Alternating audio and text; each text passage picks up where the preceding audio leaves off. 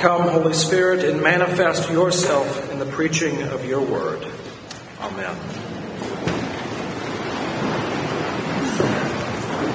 By providence or coincidence or Deborah Layton's manipulation, uh, you will notice the reading from today's Gospel, uh, Matthew chapter eighteen, is the parable of the unforgiving servant. And uh, I, I knew that I was going to preach on this uh, a while back. Simply, I took some time out of the summer, and I try to do this, where I look at all the readings for the Sundays I'll be preaching, and I begin to map out my sermons. And this, these two texts in particular really uh, got a hold of me, uh, because as I was reading the text from Genesis and Jesus' parable uh, of the unforgiving servant, uh, I thought about forgiveness. And in light of these two passages, I began to wonder if I hadn't been preaching on forgiveness in all the wrong way, and whether or not every sermon that I had heard on forgiveness, or almost every sermon I had heard on forgiveness, didn't quite uh, match up to the deep need of a struggling human heart. And just on a whim, I decided to Google forgiveness and music lyrics. And what I found when I looked at the search results, that almost all the music, pop especially, written about forgiveness was not saying, forgive me, well, was not saying, I forgive you, but was saying, please forgive me. And most sermons that I hear on forgiveness ask the first question, how can I find it in my heart to forgive those who have wronged me? And yet, if you look at music, the world is asking the question, how can I be forgiven? I mean, Harold Melvin and the Blue Notes, right? Teddy P, I lost you. I'm sorry I lost you. Down to Don Henley, uh, forgiveness is the heart of the matter. Someone you've wronged and you want their forgiveness. And looking at these two passages, uh, it becomes really clear that in order to forgive, we first have to be forgiven. And in our Genesis and Matthew readings, we see two reactions to forgiveness. Forgiveness held out, I forgive you, and two reactions that are commonplace in the world. One, which we find in Matthew's gospel, is apathy. I don't really need forgiveness. I'm not that bad a person. Thank you for your offer of forgiveness, but if I do get forgiveness, it's because I deserve it. But in Genesis, we find a very different reaction to forgiveness, disbelief. How could anyone forgive me, much less God? What I've done is unforgivable. We see in the parable of the unforgiving servant that he doesn't feel like he needs forgiveness, that he's not that bad of a person. Now, the debt that he carries, as we saw with an elderly Craig Smalley, is just so insurmountable. It's the equivalent of forty million dollars. And his role as a servant of the king, there's no way that he could possibly pay it back. And yet what he says to the king in great arrogance is, I will pay you everything. Talk about a lack of self-awareness, not being in touch with the great debt that he owes this great king. And yet still, this merciful king cancels all of his debt. And instead of going out of the, it's a wonderful phrase, the reckoning, right? I'm going to start using that with my children when I bring them in. It's time for the reckoning. And in spite of the great mercy and forgiveness, where you would think you would go rejoicing out in into the city, uh, he sees a friend, and notice the first thing he does is he grabs this friend by the throat and then says, pay me what you owe.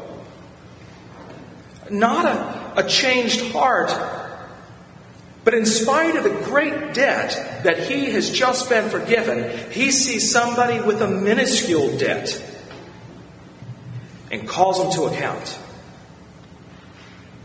You see, this unforgiving servant is like many in the world who hope that God grades on a curve.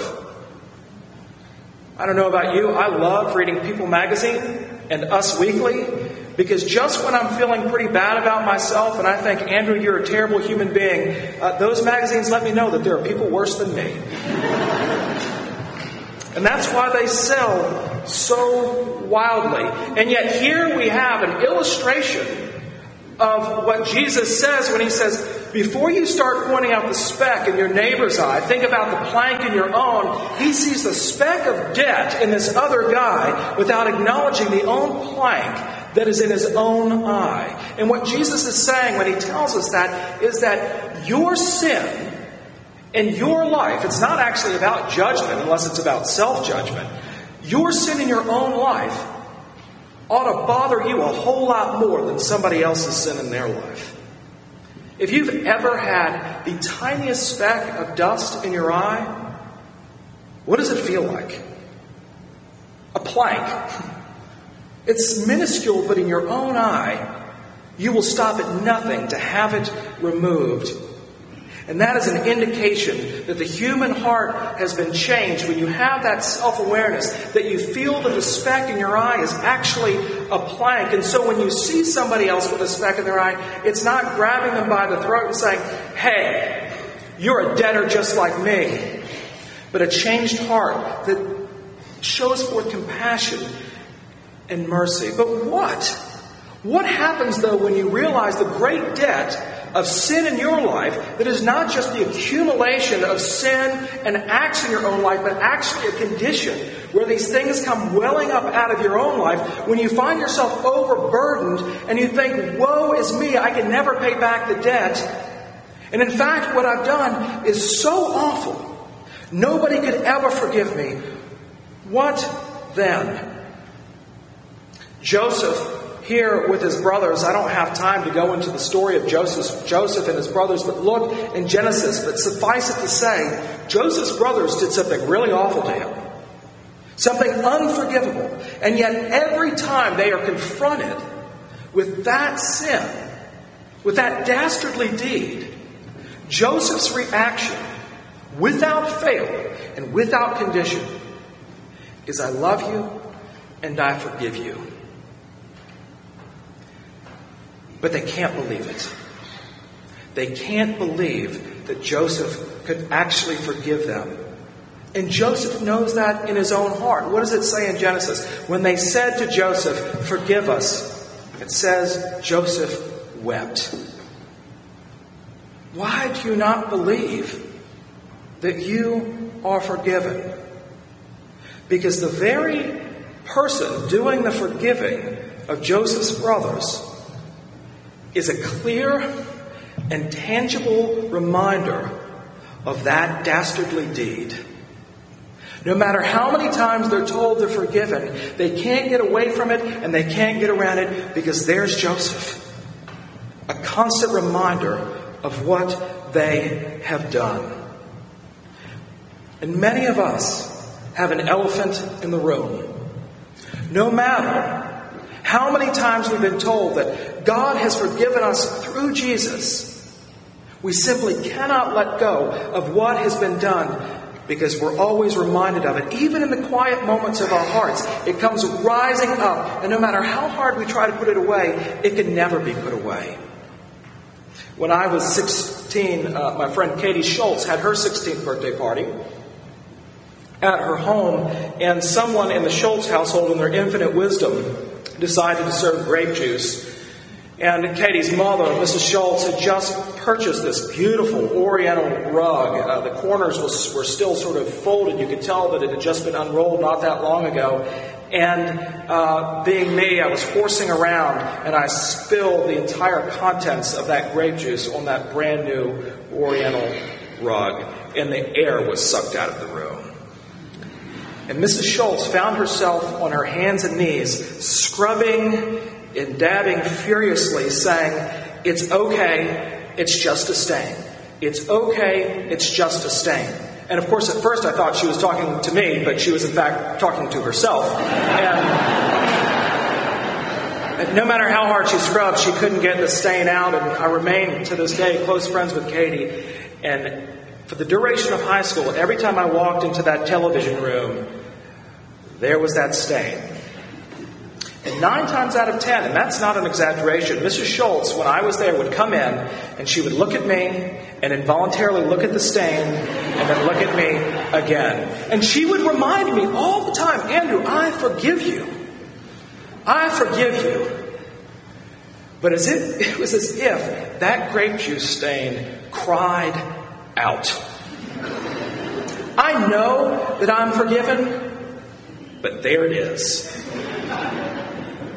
And no matter how many times she told me I was forgiven, it was impossible for me to believe.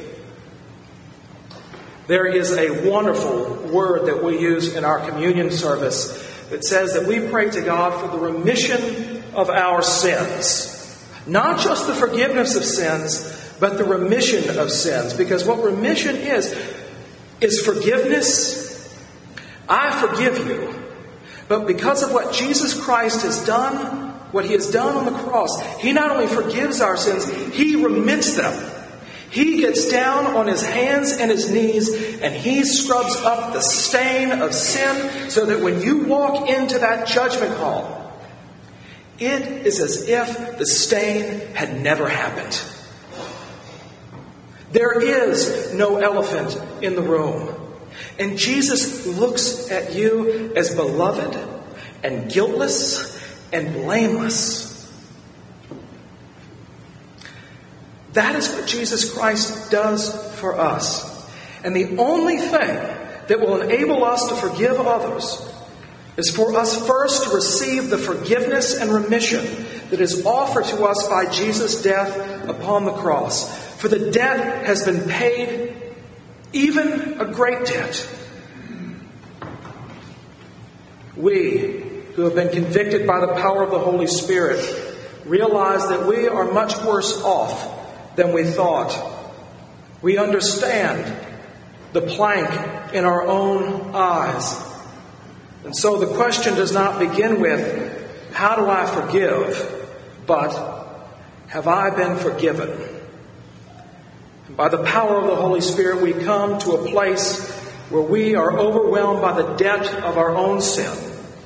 But in that desperation, we find grace greater than even our sin in the person and work of Jesus Christ, who takes our sin and separates them from us as far as the east is from the west.